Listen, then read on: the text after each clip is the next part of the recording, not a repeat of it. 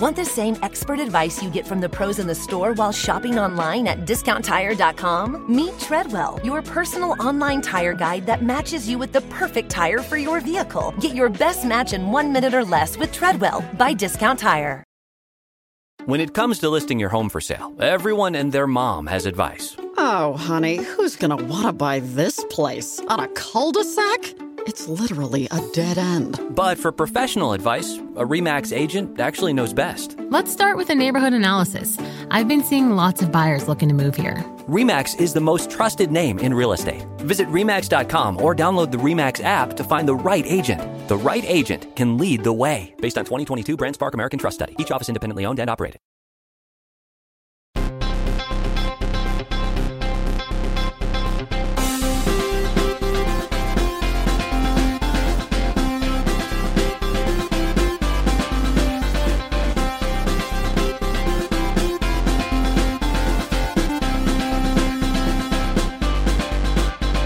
Welcome to Pod Save America. I'm Jon Favreau. I'm Jon Lovett. I'm Tommy Vietor. Every time He gets with you me. two. I what it's not, I'm reacting.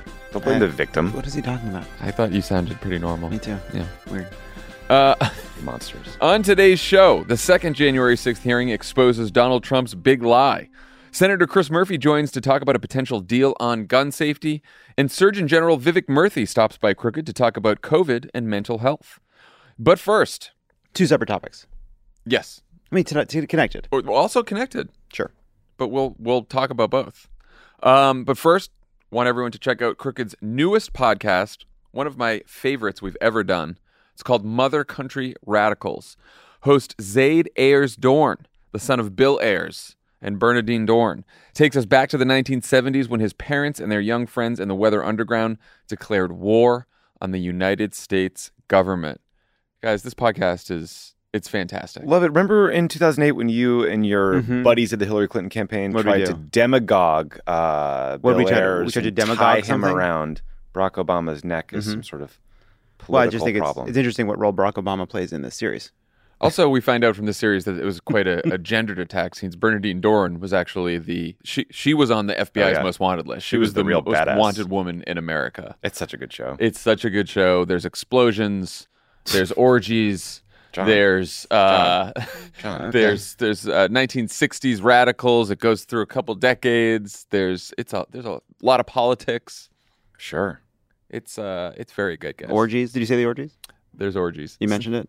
Our development team wanted me to make sure I got that in there. Included the orgies. Yeah, they wanted to they wanted to make sure. Seems hit like you did your job. I did it. What a word of that era.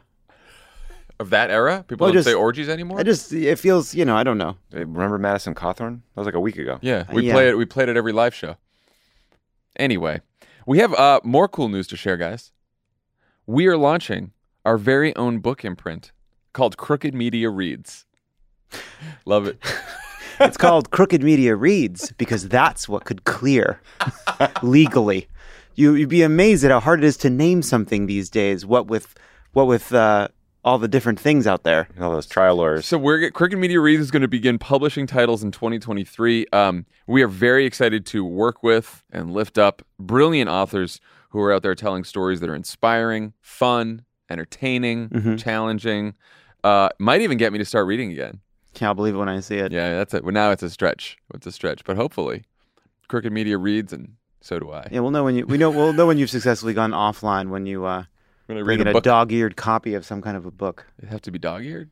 yeah, I mean that means you read it means you read it. Okay. or you bought it used. That's a classic reader thing. To learn more, to learn more than the fantastic endorsement we just provided, you Crooked can- Media Reads. You can go to crooked.com slash reads and check it out. All right, let's get to the news. Um, episode two of Insurrection aired on Monday morning, and the theme of this hearing was that Donald Trump inspired the attack on the Capitol and scammed his own supporters out of $250 million by repeating the lie that the 2020 election was stolen, despite being told over and over again that there was no evidence of voter fraud or irregularities by Trump's own campaign manager, his campaign lawyers, White House staff, White House lawyers, and officials at the Department of Justice, including Attorney General Bill Barr, who was the real star of Monday's show. Let's take a listen. I made it clear I did not agree with the idea of saying the election was stolen and putting out this stuff, which I told the president was bullshit.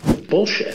And were bullshit. And they were idiotic claims, complete nonsense, completely bogus and silly, and usually based on complete misinformation. I saw absolutely zero basis for the allegations. I told them that it was crazy stuff and they were wasting their time on it. Bill Barr, welcome to the resist. what, what do you call that? Like a, a swoosh cut? Sweet. I like it. It Yeah, I like great. it too. Uh, let's start with general reactions. What, if anything, was new or surprising in Monday's hearing to you guys? Tommy? I would sort of put the whole hearing less in the new and surprising than powerful to hear it from these people. Bucket, hearing Bill Barr talk about just how nonsensical the fraud claims were was powerful. Uh, there were a whole bunch of folks at the DOJ saying the same thing. All of Trump's senior staff were telling him that there was no election fraud, or at least not enough to swing the election. And uh, he decided to believe the crazy people. Um, it was fun hearing. I guess it wasn't new either that Rudy is constantly drunk. Mm. Oh, yeah, we'll get a, to that. A bibulous lawyer. Uh, I love that they all think that Dinesh D'Souza is a complete clown. Thought that was fun. The amount of money, You want to tell people who Dinesh D'Souza is, and just in case. uh, right wing uh, documentarian in quotes slash criminal, mm-hmm. um, who's been uh, resuscitated by the the Trump ilk. Um, the amount of money la- raised by the election lie was new. Uh, here's some something ways. new that I learned. What? The word, uh, the word, uh, Bibulous. it's a great word. It's like a state of near constant drunkenness. uh, learned that today from Tommy just I now. learned it from my uncle. You know, when um, so Bill Stepien uh, was supposed to testify in person today, but his uh, uh, his wife went into labor. If you believe that, I believe love the it just news. did air quotes. That for was a, that was an eye roll. Uh, actually, you know what it is? and an eye I performed air quotes. My fingers didn't have to do it, but you felt them. I did. That's acting. The, that's the training. But the point is, people thought, oh, he must be pulling out because he's obviously a Trumpy guy. He's not only Trump's campaign manager. He, uh, but of course, he doesn't pull out. The- I didn't even make that joke. uh, yeah, the point is, the see. the the Was there a point? Was Here's the a point? We're all waiting. Yeah. Wh- when bated when, breath. when Bill Stepien pull, got backed out of the hearing for a legitimate reason, fucking freaks, and when uh, he was first announced, people thought, oh, this might be a hostile person because Uh-huh. obviously he's still Trumpy. Not only did he work for Trump, obviously he's now gone on to represent people like Liz Cheney's primary opponent. It was actually surprising how direct this very sleazy and disgusting person was in saying, I didn't believe these claims. I couldn't stand by these claims. That was that was, I think, more than people even expected this morning. I, I felt the same way. A lot of these uh, quotes or accounts from former Trump staff, former White House staff, campaign staff, they have been reported in the past here and there, but it's different to like read in the New York Times that a source said that Barr thinks this or Barr is said to have said this and just hear it in a deposition on television. And, and just- Barr's gives- tone, like mocking it, mocking. Yeah. mocking the allegations as ridiculous and absurd. I mean, you know, Barr was the star witness. Uh, Stepien was the uh, the other star witness who ended up uh, appearing in a pre-recorded video. He They the basically, Klay Thompson. yeah, they they got they got um they got pre-recorded videos of everyone, Mhm. um, just in case something happened, like your your partner goes into labor. Right. Barr's the Steph Curry. You think that the Klay, Klay Thompson. Thompson is Stepien? Rudy's the Draymond Green. Okay. Hammered and just kicked Rudy- people in the balls.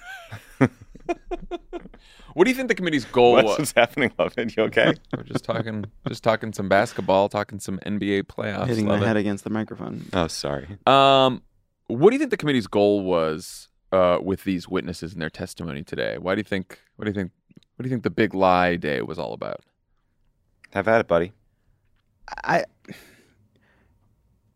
I think they're telling a story. Telling a story about uh, Trump's efforts to overturn the election, how it connects to January 6th. And a big part of that story is the manufacturing of a lie uh, that the election uh, was fraudulent in some way. They ended the entire hearing by going to something they hadn't done throughout the day, which is they went back to January 6th and the people on the uh, uh, as part of the uh, mob that stormed the Capitol, all of them regurgitating the claims that Trump made. And so this was a day about connecting the lies that the people at the Capitol believed uh, with the effort to manufacture a reason for the coup over the preceding several months, and how few people actually provided Trump with any evidence or reason to believe what he was telling these people, making it clear that he was lying to them, he was willfully lying to them, or that no reasonable person could believe what Trump ultimately was claiming. Yeah, they collected just about as many Trump campaign officials and Trump administration officials and DOJ officials as they could.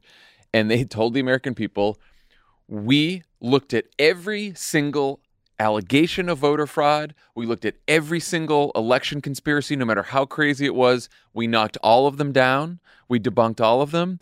And then we told Donald Trump that about every single allegation and conspiracy over and over again.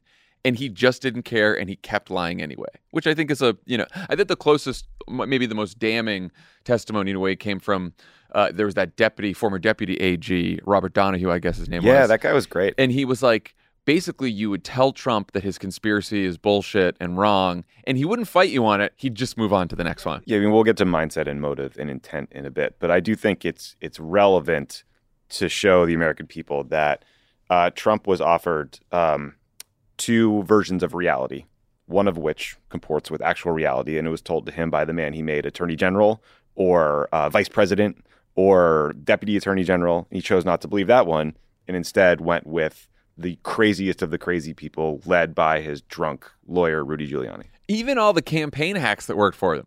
At least with the government officials, you could be like, oh, well, they're in the government, you know. Right? Jason Miller. Jason Miller, Bill Stepien, all Mark these campaign hacks, right? Which was like the, the dredge of the earth for the reelect. Yeah, this you was the C team This was on the campaign. So Stepien told the committee that he was on uh, quote team normal within the Trump campaign because after the election, uh, he quote didn't think uh, what was happening was necessarily honest or, or professional.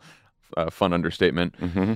Should we be thanking uh, Bill Stepien and Bill Barr for their heroic public service, guys?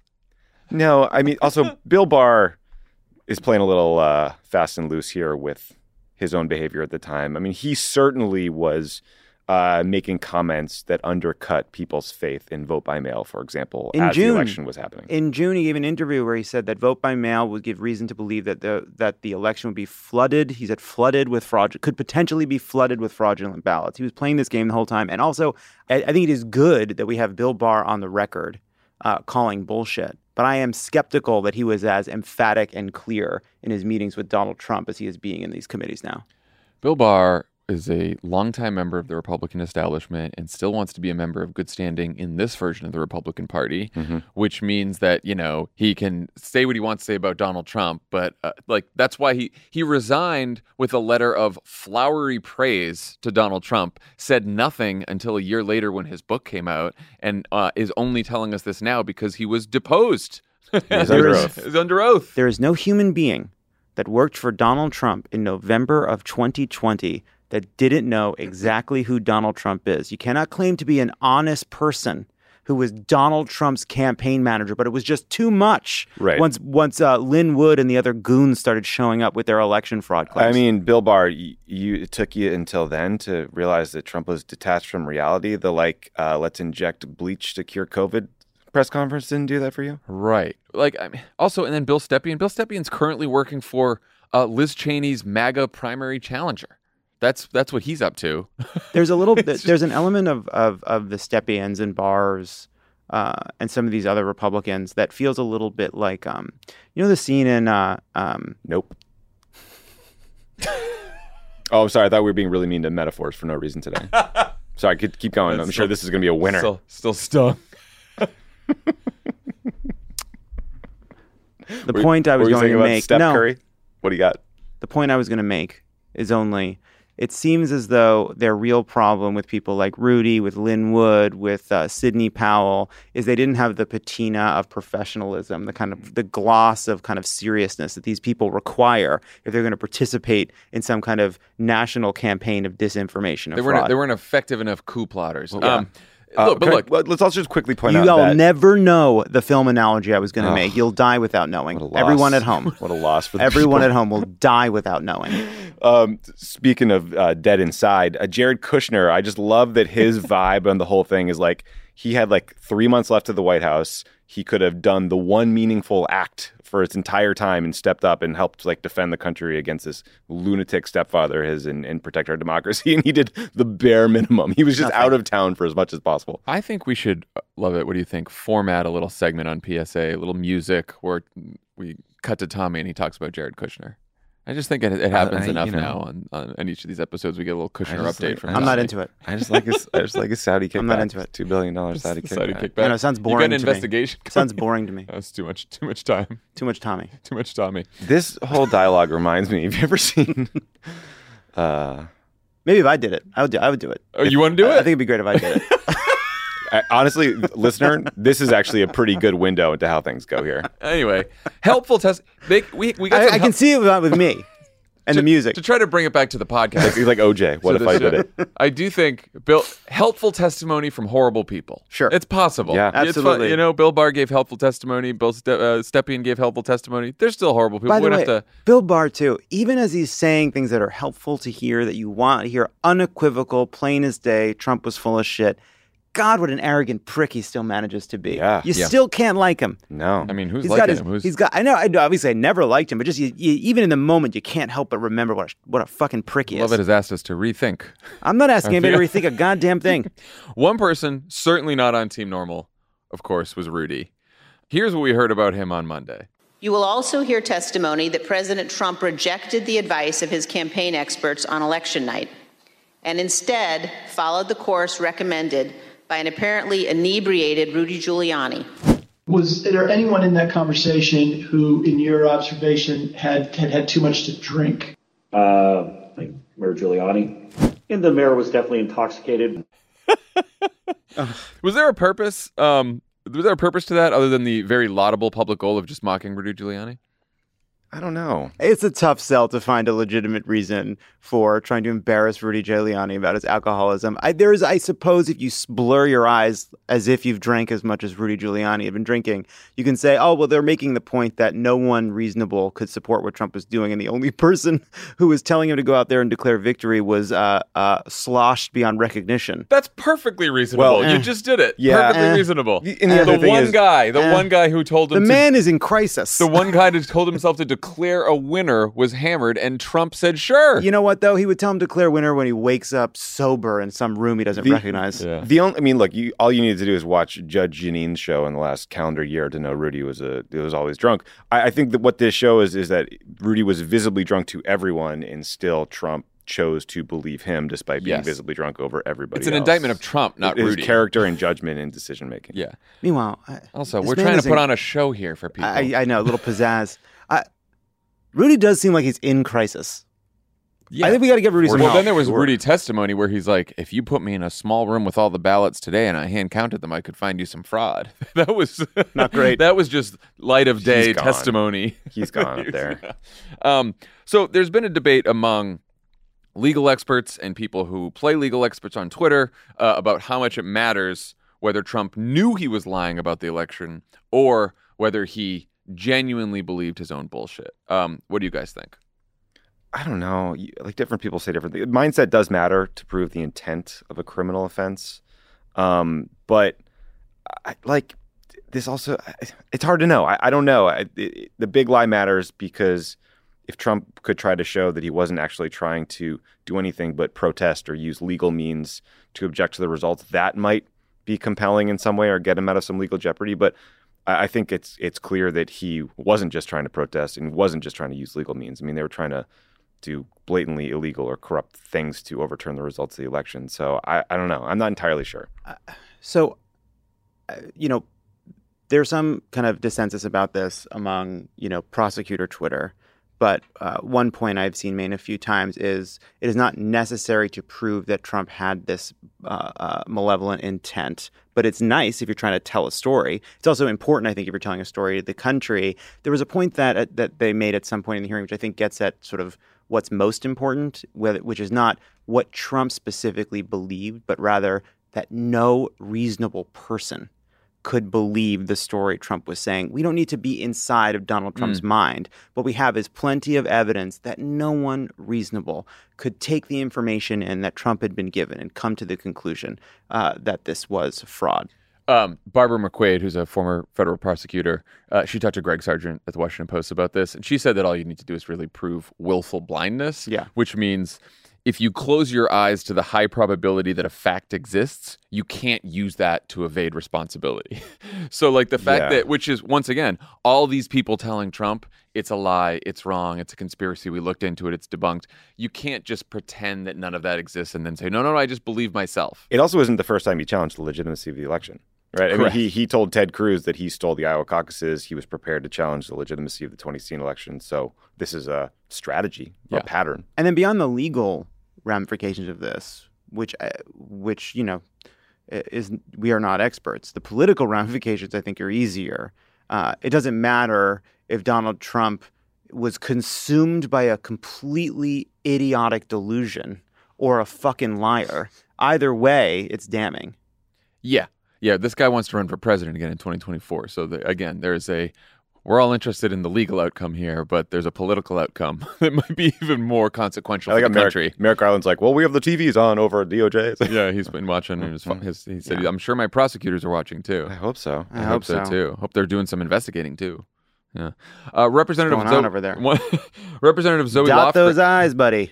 Representative Zoe Lofgren closed the hearing by pointing out that the um, this is just a nice just a, a note at the end of the at the end of the hearing in her closing argument uh, pointed out that the Trump campaign raised around 250 million dollars from fundraising emails about voter fraud claims that they knew to be false. That is so much money. And she later told reporters that the committee has evidence that Trump and his family have personally benefited from these donations. How big of a legal uh, and or political issue is that one, guys? uh, to uh, you know, uh, not to put too fine a point on it. After the hearing, uh, Lofgren was uh, asked about this, about the legal jeopardy, and said, "It's clear that he intentionally misled his donors, asked them to donate to a fund that didn't exist, and used the money raised for something other than what he said." Now it's for someone else to decide whether that's criminal or not.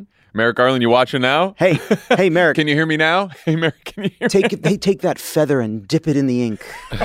you slow fuck. Jesus Christ. What were we saying earlier about uh, good information said in an arrogant way and how that's really bad? Lovett's the Bill Barr. What are you talking about? look at look around you at what it's built.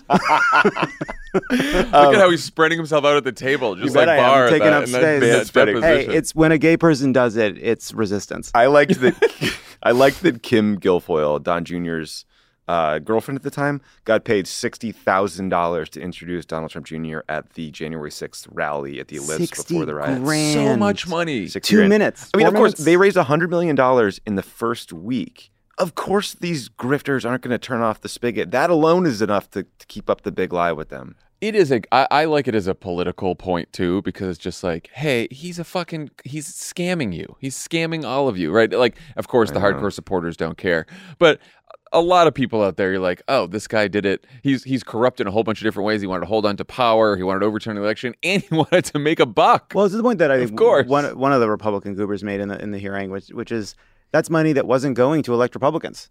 Right. That's course, money that, he did- Trump That's what doesn't care about electing to. of course fucking not, of course not. But that's the ultimate sin to a Bill Stepien. Yes, yeah, that's true.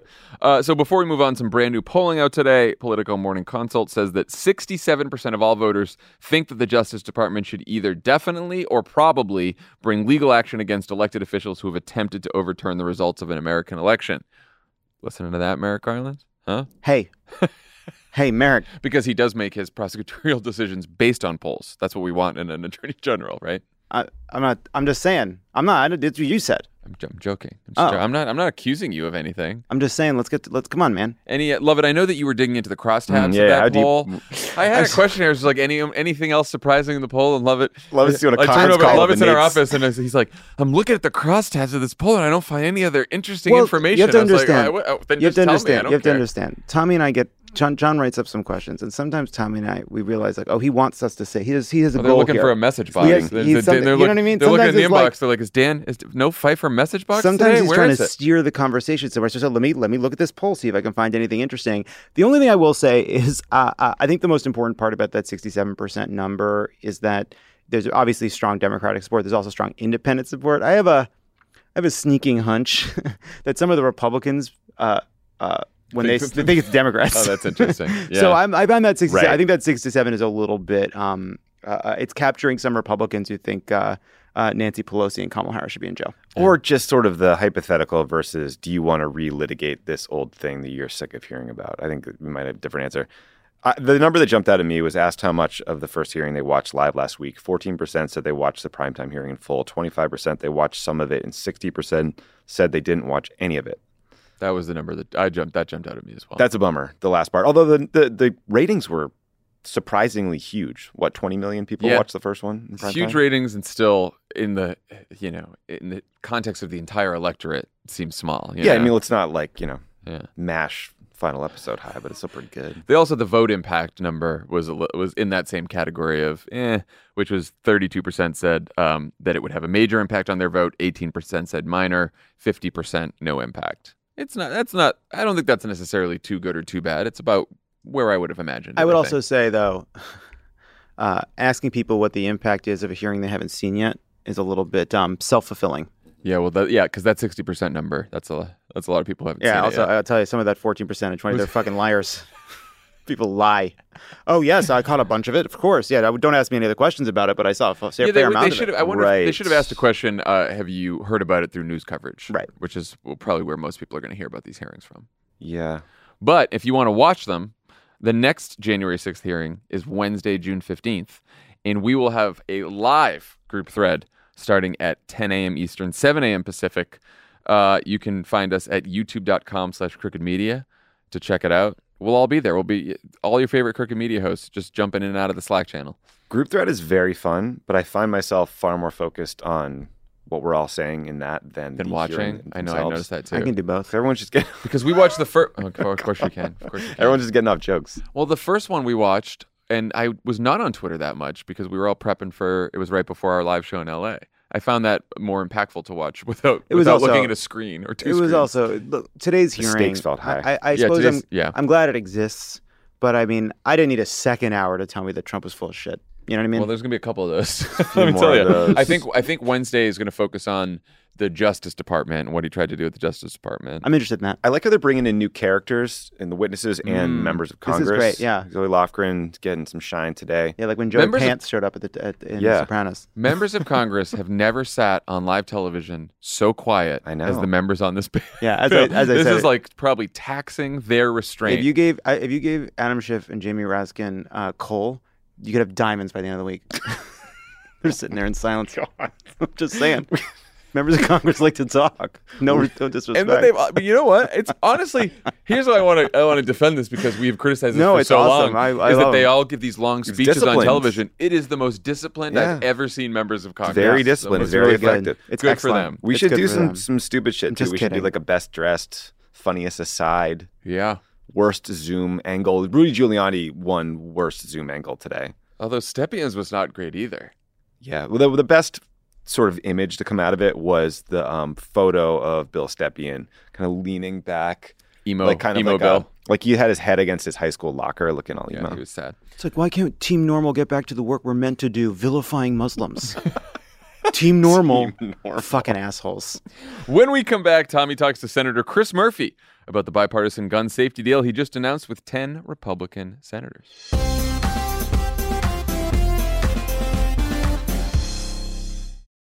Live life at your pace. Click the banner or go to visitwilliamsburg.com to discover how. Because here in Williamsburg, life moves at one pace, yours. Visit a live archaeological dig site on the very grounds where America began, or walk the fields where our country was won. Live like a colonial by day or track 18th century ghosts by night. For all the history to be found here, there's plenty more to make for yourself. It's all waiting for you in Williamsburg. Book your trip today and live life at your pace.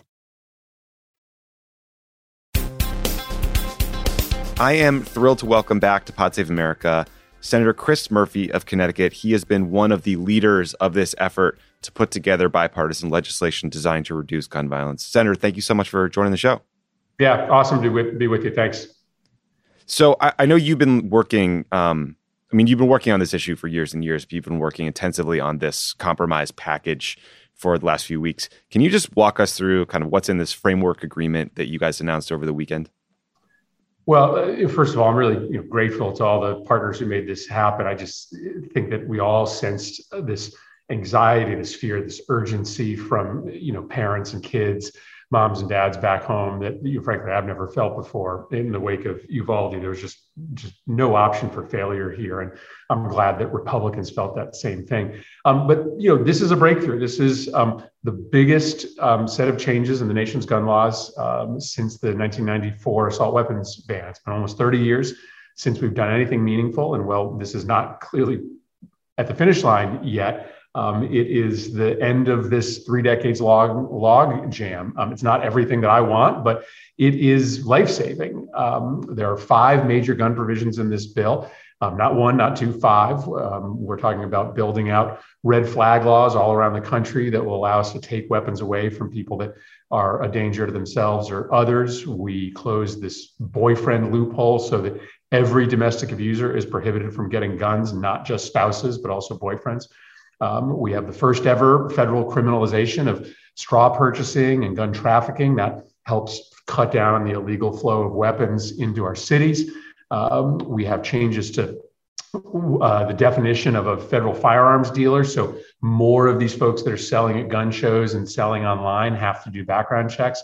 And then finally, we have this sort of innovative approach to under 21 purchasers. Obviously, I would have loved to ban assault weapons. I would have loved to raise the age to purchase them. But what we got agreement on is um, you know essentially a pause, a, a, kind of waiting period, so that every under 21 buyer um, has to have a sort of more comprehensive background check done, which means they won't leave the gun store with a gun, and the local police department will get a call, so that these kids like the Uvalde shooter, who you know were police involved, um, will have you know the opportunity for an intervention um, if they're in crisis and walking into a gun store to buy a an AR-15. Now, on top of that, I'll stop, but uh, billions of dollars in mental health funding. So we're going to um, make be, make one of the biggest investments in the nation's mental health system in a very very long time. So that's uh, on top of all of those gun changes. So it's a it's a big deal. It's kind of an old school compromise, um, and uh, I'm really thrilled to be able to try to push it forward.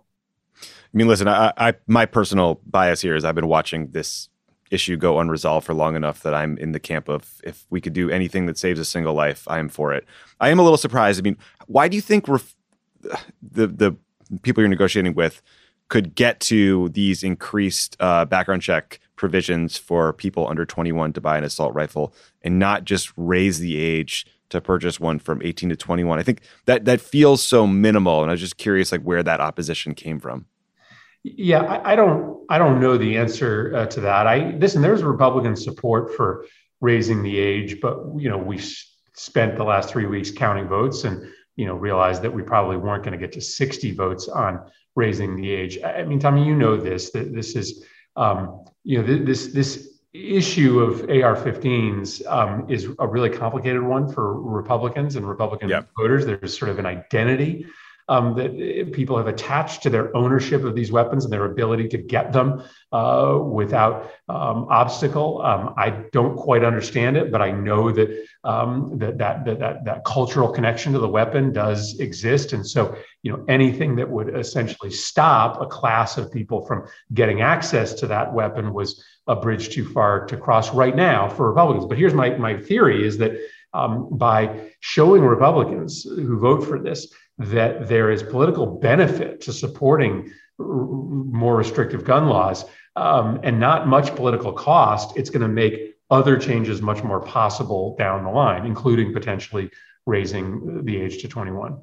Yeah, no, I mean, the, the, on that cultural point, I, I remember uh, Ted Cruz releasing a video a couple years ago where he thought it was cool to wrap bacon around the muzzle of an assault rifle and cook it through the heat. I mean, there's this weirdo stuff that goes on. Um, the bill creates these incentives for states to enact red flag laws. Are there examples of states that wanted to create these kinds of red flag laws or intervention programs but didn't do so yet because of a lack of funding?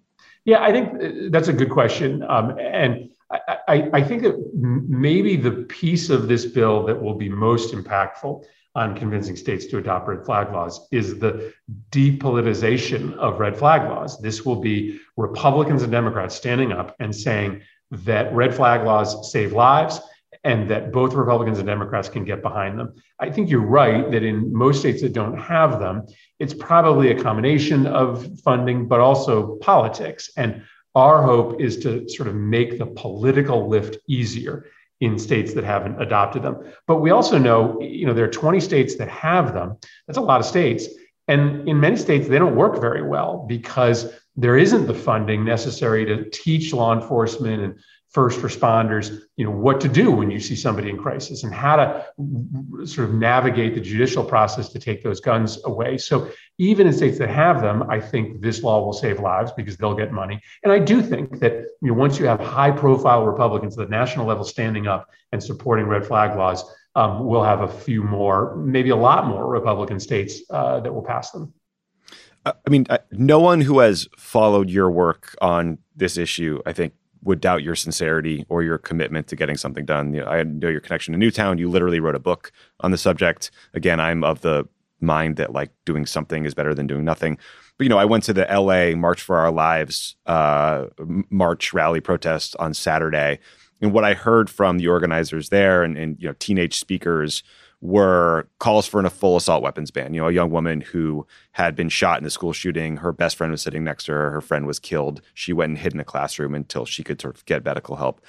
What is your message to these young organizers who are, you know, desperate for more to get done? I mean, how do you make the argument to them that this bill will break the logjam rather than, you know, give Republicans uh, an excuse to say, you know, we don't actually have to do more. We just passed a bill. What more do you want? Well, I mean, listen, I would first make the argument that, that this bill does save lives and, and, and that, you know, you should, we should be in the business of supporting legislation that results in less homicides and less suicides. And this bill undoubtedly does that. But second, you know, I'd ask folks that are skeptical about this to, um, you know, look at other great social change movements um, and how they succeeded. Um, none of them got 80% or 100% of what they wanted in the first bill that mm-hmm. passed the United States Congress. In fact, every single great social change movement that you read about in the history books um, just got one win and then another and then another. Um, you know, after you know states started adopting laws to allow gay couples to marry, the marriage equality movement didn't go away. It in fact gained steam because all of a sudden you sort of had a taste of victory. All of a sudden your opponents realized that there was political benefit to voting with you. Civil rights movement, the same thing. Um, so I, really believe that um, we have to pass something that is meaningful and impactful. We're not interested in checking boxes, but we should study other change movements and know um, that victories beget victories, uh, and that that is what's going to happen here. Yeah, you mentioned a couple times this this hope that this will change the political calculus for a lot of Republicans. How do you interpret the fact that you know of the ten Republicans that are, are part of this compromise, four of them are retiring, and none of the rest are up for reelection this year? I mean, like I know that that is leading to some cynicism. I think that this might change the political calculus on the right. I know. I think people are just looking for reasons to be cynical. I really do. Like, I mean, I think that that's not a helpful analysis um, uh, uh, you know, it, it also is true that the, the 10 people, no matter where they were in their election cycle, uh, were the 10 that would most often engage in bipartisan discussions. Um, right, and it, I right. think just so happens that none of them are right now in their election cycle. Um, I think that you will see, um, as this bill moves forward, other Republicans, some of which were in cycle, ending up supporting it. So, uh, listen, I think there is, I think there is a um, a need sometimes to filter everything through a cynical lens, right? To, to, to just come to believe that Republicans could, you know, never do this because of legitimate political pressure. That, that, that but that's what happened here. I mean, th- th- these folks came to the table. Remember, none of this would have happened if Mitch McConnell hadn't sort of given a permission structure for these talks to happen. I think he felt the pressure as well um, mm-hmm. that was building out there. And I, I, you know, ultimately, I think that that's how democracy is supposed to work. So now we go from sort of framework agreement um, in in principle to putting it all on paper, writing out the actual law. How delicate is that process? You know, how much room is there for things to get mucked up? And then, you know, some relatedly, is there anything listeners can do in this interim period to help support the bill and help get it passed? Like, do you want people calling members? Like, what can we do here?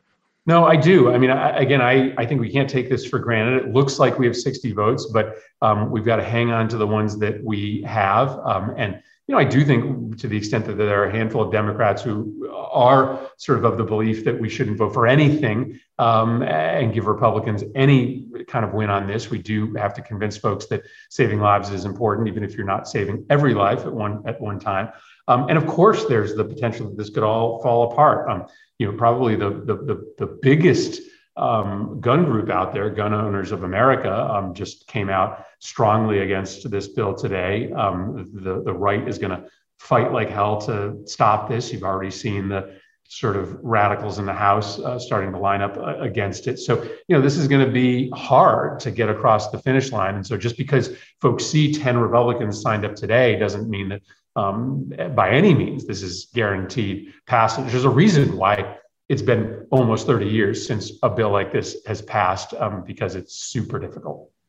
Yeah, well, I, I I hate the fact that I've been working in politics long enough to see a series of mass shootings, a series of conversations about how things were different, followed by nothing legislatively. And so, frankly, I'm uh, very excited at the prospect that you know you guys have put together this compromise that we could see something done.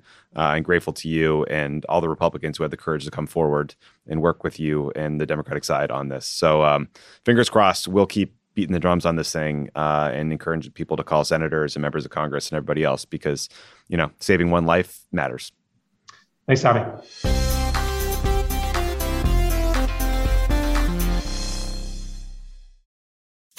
Sherwin Williams during the March Spring Sale, March 15th through the 25th, and get 35% off paints and stains with prices starting at $28.92. That means 35% off our most popular color family, blue. Psychologists have found it to be soothing and relaxing, which makes it especially great for bedrooms and bathrooms. And of course, get 35% off all of our other colors. Shop the sale online or visit your neighborhood Sherwin Williams store. Click the banner to learn more. Retail sales only, some exclusions apply. See store for details.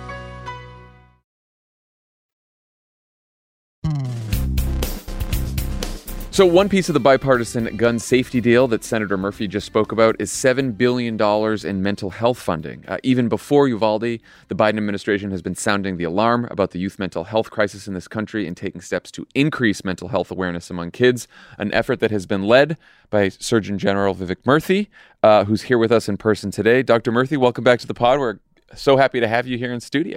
Well, thanks, guys. It's good to be in person. This yeah, is fun. No This kidding. is great.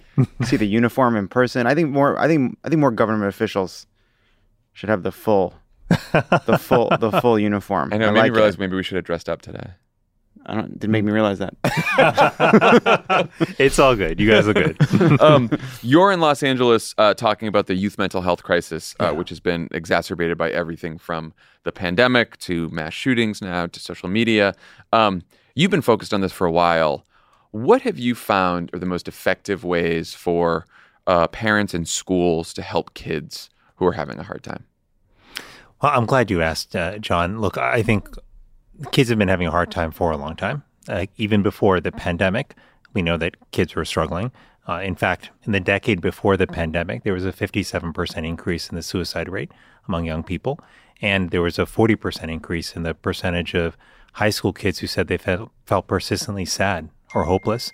Uh, we know that kids were having a tough time before. The pandemic made things worse. And I will tell you also that these these mass shootings, when they happen, um, they take a toll on the, the mental health of, of kids as well. Even if they're not directly involved, they traumatize an entire nation, uh, and those include our children.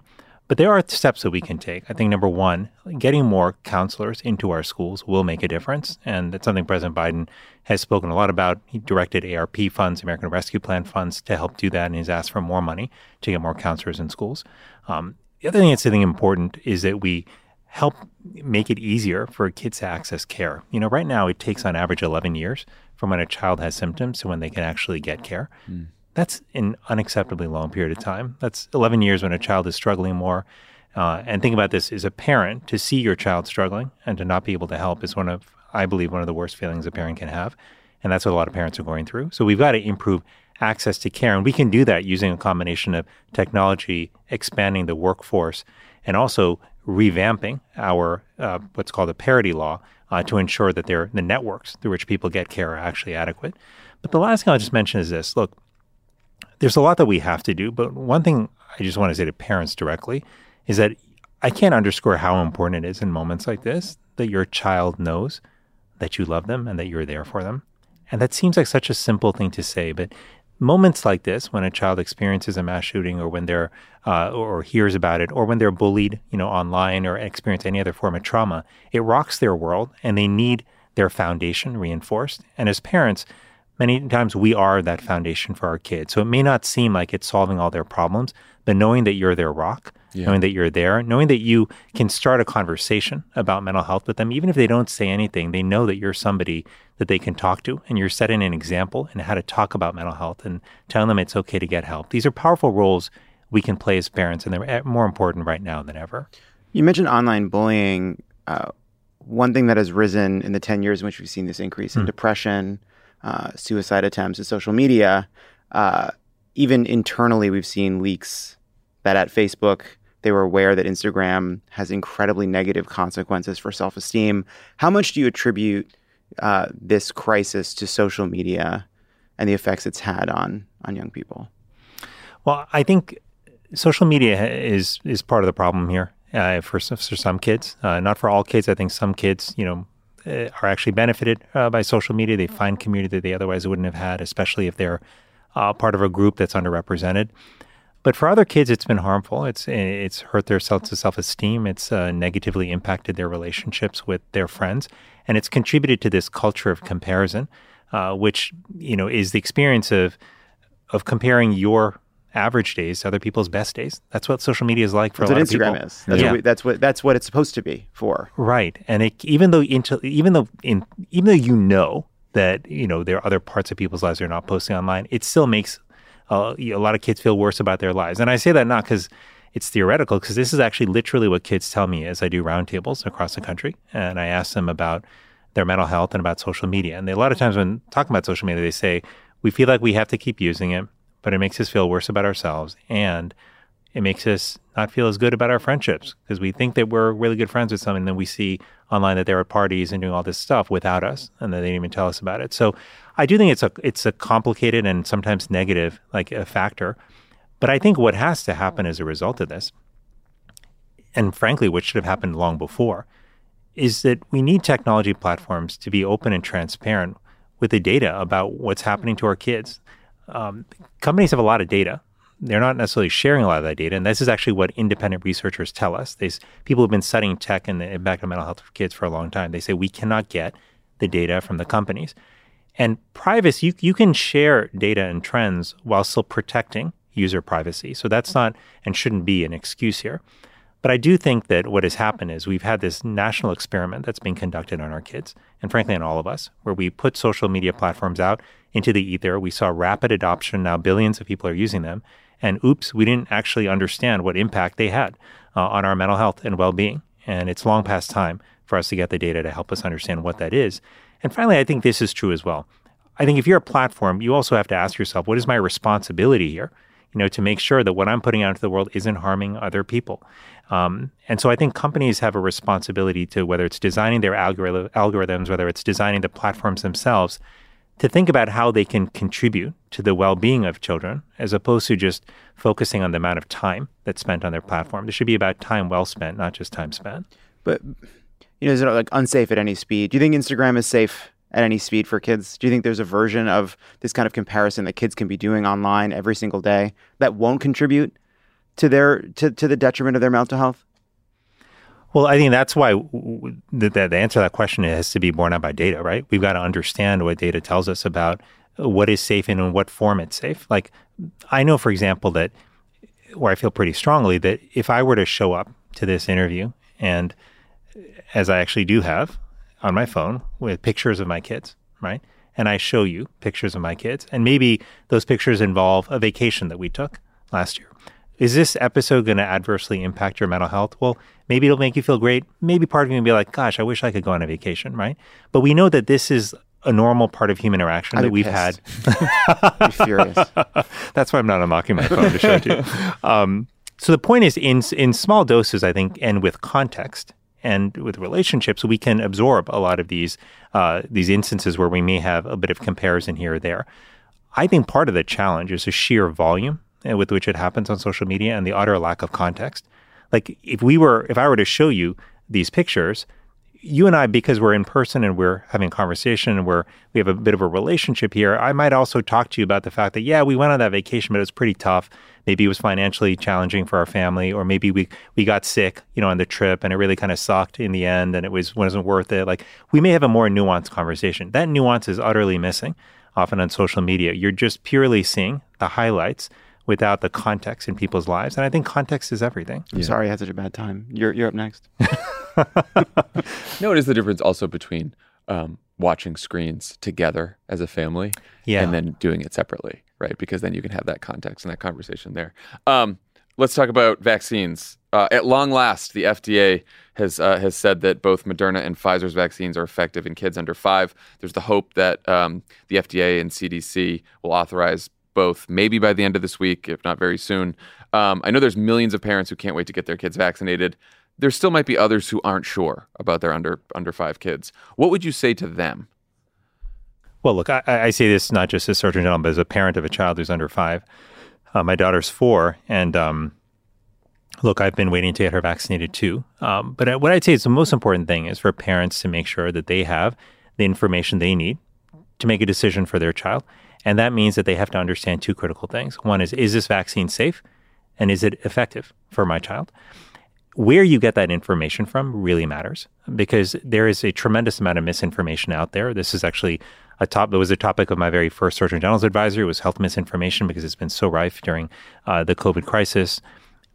But we want to make sure people are getting info from credible sources. So that means your own doctor uh, or the nurse who's, who's involved in taking care of your family. It means your children's hospital, your local Department of Health. It means the CDC or the FDA. What's going to happen this week is that the uh, FDA's advisory group uh, is meeting uh, to discuss the data. That data will be public. Uh, the FDA will then render a formal, uh, you know, sort of authorization for the vaccine if they think uh, the data merits it. And then after that, the CDC uh, will then render its recommendation. And then after that, it will be available. But all of the people should know that the operational work of making sure that the vaccine will be available in pharmacies, doctors' offices, you know, community health centers, that work and planning has been on, on, has been going on for weeks and months now because we want to make sure as soon as the FDA and CDC give the signal that the vaccine will be available to parents. Obviously, if you're an adult and you've had COVID, you should still get vaccinated. Is Mhm. that this is the same true for kids under five? If you've had a kid under five who's had COVID, you should still go seek the vaccine if it's authorized. That's generally a safe thing to do because what we know is that having prior infection gives you some protection, but we've seen already that that protection doesn't always last. So, even for example, if you got the first wave of Omicron, uh, BA1 as it's called, uh, as I did and my family did, uh, you can't necessarily guarantee that, uh, especially in the absence of a prior vaccine, that you have great protection now uh, against the newer subvariants that are coming out. So that's why getting vaccinated is is still a good idea. Look, the bottom line is throughout this pandemic, the vaccines have demonstrated that they are really effective at keeping you out of the hospital and saving your life. That's the most important job of a vaccine. You may still get an infection if you if you're vaccinated, but it will likely be mild, uh, or in some cases even asymptomatic. So that's why I would still recommend people vaccinate their child. That's why I'll take my four year old also to get vaccinated when it's available. So in April, the administration put out a warning that said without additional funding from Congress, they wouldn't be able to buy boosters for the fall. Last week, they said they were moving money around to pay for boosters, but that would require cutting money for tests, scaling back some money for research. What's the latest on making sure that we're going to have boosters we need this fall, right now? Yeah, it's a good question. This is something we should not have had to do. Take money from critical pots uh, to buy more vaccines and therapeutics. And let me just be clear about what we're taking money away from. We're taking money away from buying more tests. We're taking money away from uh, supporting domestic manufacturing of vaccines and tests, which are both really critical.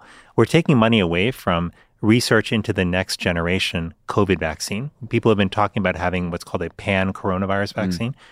We'd love to get there as soon as possible. We are now literally taking money away from that. Well, that's stupid. Yeah, it, it is. It doesn't make sense, uh, and and these are lessons we should have learned from prior pandemics. So right now, with the funds that we have taken from other pots, uh, we're able to uh, start to get in line. Because keep in mind, like other countries have been getting in line to buy vaccines for the fall. We haven't been able to do that because of the lack of funds, which is really terrible. Uh, so now at least we're able to start getting in line. But even now, we don't have enough money to guarantee that every American who needs a vaccine in the fall will have one. So we still need Congress to come forward and to, to, to provide the funding for that. Even like some of the funds that we pulled aside, for example, they're not only being used for vaccines and therapeutics like Paxlovid, but also for another therapeutic called a monoclonal antibody, right? We only have enough to buy five weeks more of monoclonal antibodies. So we have we're blessed as a country to to have had the experience and the resources to tackle COVID nineteen. This is not the time to to take our eye off the ball. I, I know that um, this is a big fight with Republicans in Congress. Is it? I, I've been wondering this. Is it possible to do this through reconciliation? Uh, that's a good question. Um, I don't know if it's possible to do this through reconciliation. Um, I would defer to others who are Mm-hmm. more uh, expert in, in sort of budget and, and sort of uh, policy in this regard. But what I do think, though, is it shouldn't have to come to that. Right. Right. This should be, we, we actually, and this is what, I, when I talk to people around the country, this is what they don't understand, the general public. They say, wait, tell me this again. We spent two years developing extraordinary treatments and vaccines, and we proved through real world experience that they've saved so many lives and prevented millions of people from ending up in the hospital. But now we're not going to make them available to people anymore. wild. Like it just doesn't make sense to people because it just doesn't make sense. What's the what's the status of an Omicron specific booster for the fall? So there is now uh, data on Omicron, uh, what we call the bivalent uh, vaccine. So they include both the sort of original version and an Omicron variant um, together. And the data is, you know, at least provided by the company, seems to be promising uh, that these actually are effective, uh, you know, in, in reducing the likelihood of people end up in the hospital or or that they may lose their life. Um, but the truth is, um, we've got to see that data, you know, like, and this is something I just want to uh, sort of be cautious about is a lot of times companies will put out press releases based on their interpretation of the data. And while we should understand what that is, it's only when that data is made publicly available, it's only when it's looked at and examined closely by the FDA uh, and the CDC that we can truly make a decision about whether it is uh, worth purchasing and recommending for people around the country. So my hope is that it will be, but we got to see the data first. I believe everything Pfizer and Moderna says. Always have. Uh, do you think these would would this bivalent booster be effective against like BA4 and BA5 and some of these newer variants? Do we know? Yeah, so th- that is an interesting question, and there will likely be some level of cross protection in this, at least against severe disease, you know, hospitalization and death. But how much, and in particular, how much cross protection they may be against preventing mild and moderate infections, that part's not clear yet. And this is really one of the challenges, Jon, is that the variants are evolving pretty quickly. But Right. again, one thing that I want people to, to feel reassured about is that what we've seen throughout is that even when you're vaccinated with the original version uh, of Omicron, that this vaccine still seems to be very effective in keeping you out of the hospital and saving your life. So a lot of people I talk to who are fully boosted are, are still not living their pre-pandemic lives because they are afraid of getting long COVID, Hmm. and not just um, long COVID symptoms that last for weeks or a couple of months, which is bad enough, but like potentially a, a disabling case of of long COVID that leaves them, you know, disabled over the long term. What's the latest research say about the chances of that happening, and what is the federal government doing about it? Yeah, it's it is really one of the still unanswered questions. That is, it's it's vaccine. It's frustrating because we if we had the data about how common this is and in who who's particularly at risk for it, that would be really helpful, right? And Yeah. people could adjust their risk accordingly. Because these studies are like all over the place. There's like a study that's like it's two percent, it's up to ten percent, it's forty percent. You're like uh, the numbers Yes. are just all over the place. That's right, and that's why actually one of the things that the federal government has done is the NIH has actually dedicated, uh, you know, specific and a, a whole initiative to long COVID, where they are actually doing a study to understand exactly this: what is their frequency and who's at risk. It's also why President Biden actually directed the Department of Health and Human Services uh, to put together uh, a couple of reports in short order to help patients understand um, what services were available to them uh, if they were in fact struggling with long COVID. Because we want to do, and the government administration is doing everything possible to make sure that people who do have long COVID have the support uh, that they need. That's that's incredibly important. But to your original question, Jon, the question is, uh, the, it comes down to though, how does how do I manage in the interim, Mm. right? Uh, if if I'm out there and and this is tough. Look, we know that the majority of people uh, at this point who seem to get COVID seem to recover, right? Um, that is good news. And we've also seen from some earlier studies that the, that long COVID tends to uh, occur more often when uh, people have uh, more severe illnesses, when they have, um, you know, are in the hospital for a long period of time. And again, some of this, not to get into the nitty gritty of the data, but um, when people are hospitalized for a long period of time, they tend to have longer symptoms anyway, whether they're Right. hospitalized for pneumonia or something else. So how much of that is just, you know, the sequelae or the consequences of being seriously ill Mhm. versus actual long COVID? That's part of what's being teased apart. So w- what I would say is that, you know, if you're somebody who's vaccinated and if you're boosted, if you've got higher risk people at home uh, who you're worried about who might be immunocompromised, or if you yourself are immunocompromised, you know, it makes sense to to probably still be cautious, you know, in, in your approach. Uh, whether that means, um, you know, avoiding higher uh, high risk activities or testing before you engage in activities or wearing a mask when you're in public indoor spaces. Um, if you're not worried about your own health because you know you don't have other uh, medical conditions, or if you're not living with someone who's a particular high risk, uh, then this is a time where I think being able to pull back, you know, on some of those precautions, especially if you're boosted, um, is reasonable if your primarily your primary goal is to keep yourself out of the hospital uh, and make sure that I think, you're I think what a avoid lot of severe people, disease. I think what a lot of people are Mhm. struggling with. uh, I've struggled with this myself. Is so there's the risk of have, getting long COVID. Mhm. There's the risk to immunocompromised people Yep. and, and and the vulnerable, especially some elderly people, even if they're uh, fully boosted. And then there's two other facts. One is that like we're not going to hit herd immunity at this point, and COVID may be here forever. And then I think back to what Dr. Fauci said when Omicron first hit, which is virtually everybody is going to get exposed and likely infected. Mhm. So I'm like, how do you square all of those three facts? Because then it just sounds like a, a lot of people are going to want to take precautions forever if they want to avoid long COVID. And I just, uh, you know, Well, and then that's that's a challenge more. That's why we have to really uh, make sure we're doing everything we can to get answers to these questions on the frequency and risk factors associated with long COVID, so that we don't, you know, people aren't in limbo like Right. forever. But it's also why I look. I, I think these variants are getting so transmissible, right? Each one is more transmissible than the next, more contagious than the next. Uh, that that's why, in part, you're seeing so many people you know get infected, and certainly I've seen that in in my own circles. The good news is that you know the vast majority of these people, if they were particularly if they are vaccinated, are are okay. You know, the people who are you look at the folks who are hospitalized, you know, and who are losing their life to COVID, and it's the death rate is much higher among those who are unvaccinated Right. compared to those who are vaccinated. So, you know, while we don't have all the answers yet, you know, I do think that, and yes, while this is incredibly transmissible, you know, I think we should do what we can to prevent the transmission, but it's it's a it's a risk benefit uh, balance here, and for a lot of people, like you know, to give up going to see family, you know, to give up going to a wedding that's you've held off on, you know, attending for a couple of years, you know, or, or a major anniversary celebration. Um, these are these are prices that you we pay as well, and we have to adjust those against a risk of getting a mild infection. Well, the, the, those are those are in many ways like kind of the easy examples, Mhm. right? Because those are special things that people would really want to take a chance for. Uh, What I've struggled with is there was a period of time where there was this debate. Everyone's going to get it, and a lot of the health expert says, "No, that's bullshit. Not everybody's going to get it. You should still try to avoid getting it. Don't listen to the people who say everybody's going to get it."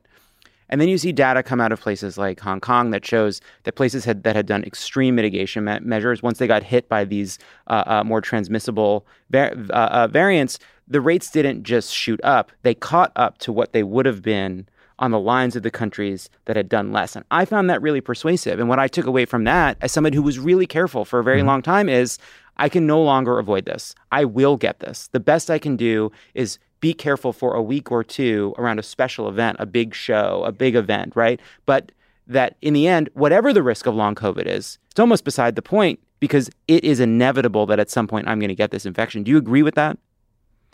Well, I think, look, I think in our current circumstances, I do think the vast majority of people, you know, at some point in the months and over the next few years, will likely get exposed and infected, you know, to COVID. And we already have seen that the majority of the country has, in fact, uh, gotten COVID 19. So we know that that's the case. That will likely continue to happen.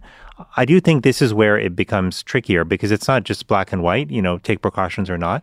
It's about when do I take precautions. So if you've got, again, somebody coming to visit you who might be higher risk, or if you're going to go to an event, you want to make sure that you don't end up getting sick right before and having to, to miss the event, then yeah, it makes sense to take those kind of precautions. And if you yourself are at higher risk, then I think it makes sense to take precautions. But I, given how contagious it is, I don't think people should think that if I got COVID, that I failed somehow, that I screwed up. I didn't do this right.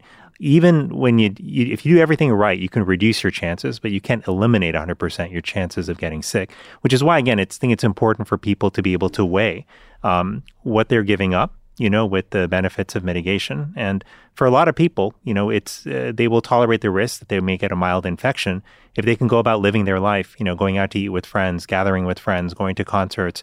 And I don't think that that's a it's not a bad decision to make. You know, it's just slightly different depending on what people's risk uh, tolerance is and based on their personal health and the health of the people in their home. And again, why it's so important to then make sure we have up to date boosters, treatments, treatments especially for people who are immunocompromised, right. and then look- look into funding and, and research for treatments for long COVID. That's right. And, and the thing is, like, as even with the two years that we've been in this struggle, we've developed remarkably good vaccines, and we have a therapeutic in Paxlovid, which is remarkably effective at preventing hospitalizations. Right? Just imagine what we could do if we continued our pipeline of research and investment. We may one day have mucosal vaccines, right, which could actually help even do an even better job of preventing transmission. We may have pan coronavirus vaccines, which will be even more effective against future variants we could do so much more. And so I do think that we shouldn't um, judge COVID and uh, you know based on what's happening right now and think that what's happening now is going to be what our life is going to be like in perpetuity. I believe that things will get better as our therapeutics and treatments continue to advance. We just have to make sure we keep investing in those because to not do so, I think would be to uh, would be would be just tragic. Let me ask you this question: Mhm. Do you have to pay for the jacket? Do- they fit you for it, I assume, when you get the job. Do you charge you for it? Or does it come with it? You buy your own. I yes, thought so. You had to uh, pay- officers buy your own uniform. Yeah, you had to buy your own uniform. That's Wow. right. That's good. Snappy. Uh, Dr. Vivek Murthy, thank you for stopping by. It's always wonderful to talk to you. Really appreciate it. Thank you so much. Good Thanks to see you both here. in Yeah. person. Too.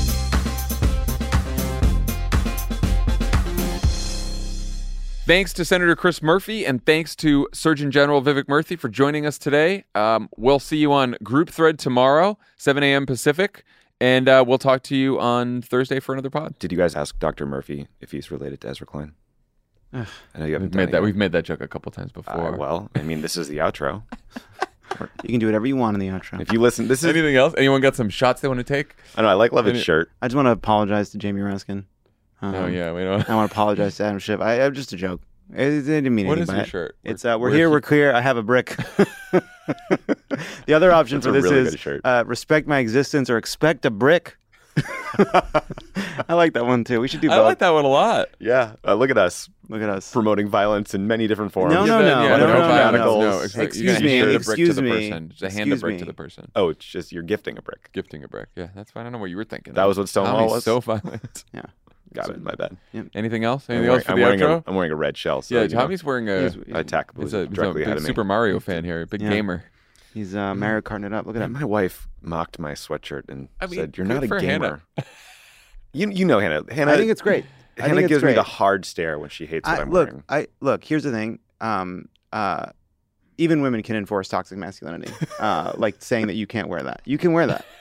Th- This is not non-masculine. No, but I'm saying that the, the bounds, the bounds of your, the two of you. Do we think? that, do we think the podcast is still going? Yeah, I hope is. people are so. still the two listening? of you. Do the two not of you, press stop. Do not press stop. The two of you. Uh, when, nothing makes me so sure that masculinity is a prison with no locks than the incredible rigidity of the bounds around the Here's- two of you. here's a new and literally- your here's- fashion. Here's a new joke. Oh, No one's heard this one before. Oh, John and Tommy are uh, heteronormative in their in the clothes I'm they not- wear. I'm you not gay joking. bash my next Netflix watching. You I attack gay, me. I That's gay true. You bashed your attack Netflix my watching. you Yeah, you you do are, do you that, enforce heteronormative standards by attacking Yeah. the content I enjoy, because Tommy likes Emily such in as Paris. E and P. Be, uh, what was the other? You had a couple. You had a couple. Fire Forget- Island. Fire Island. Excuse Great movie, me, excuse adorable rom com. Love it. Adorable Hey, Shouted hey, me down. Hey, you'd have to enjoying it. waterboard me Sorry, to get a Bowen bad Yang word about delightful. Fire Island out of me. Sorry. You would have to torture me in a fucking prison to get me to say something ill about Fire Island. All right? How Did it- fucking dare did it you? pass the Bechdel test? That's uh, been a you big know- Oh debate. man, someone's been been, a on. big Someone's been on Yeah. Twitter. Someone's been. What do you got? Is this show still Answer on? the The, Surgeon don't know. General was It's on like this a, episode. It's like a whole extra episode. Leave it on. Leave it going. All of it. Bye Leave it everyone. going. Bye. Bye. We'll see you. We'll see you Thursday with Dan. Don't worry. Don't worry. You'll get Dan. will- Don't worry, Dan will be here Thursday. It gets better, listener. Thursday pod.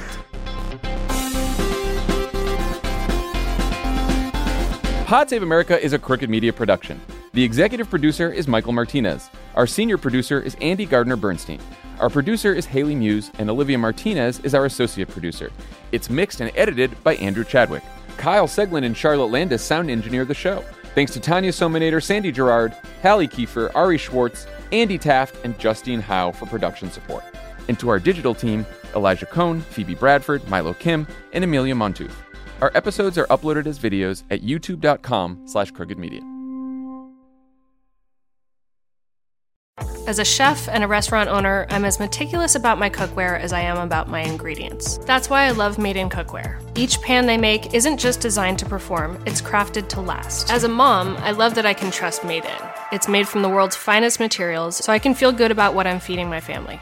I'm Chef Brooke Williamson, and I use Made in Cookware. Shop chef quality pots and pans at madeincookware.com.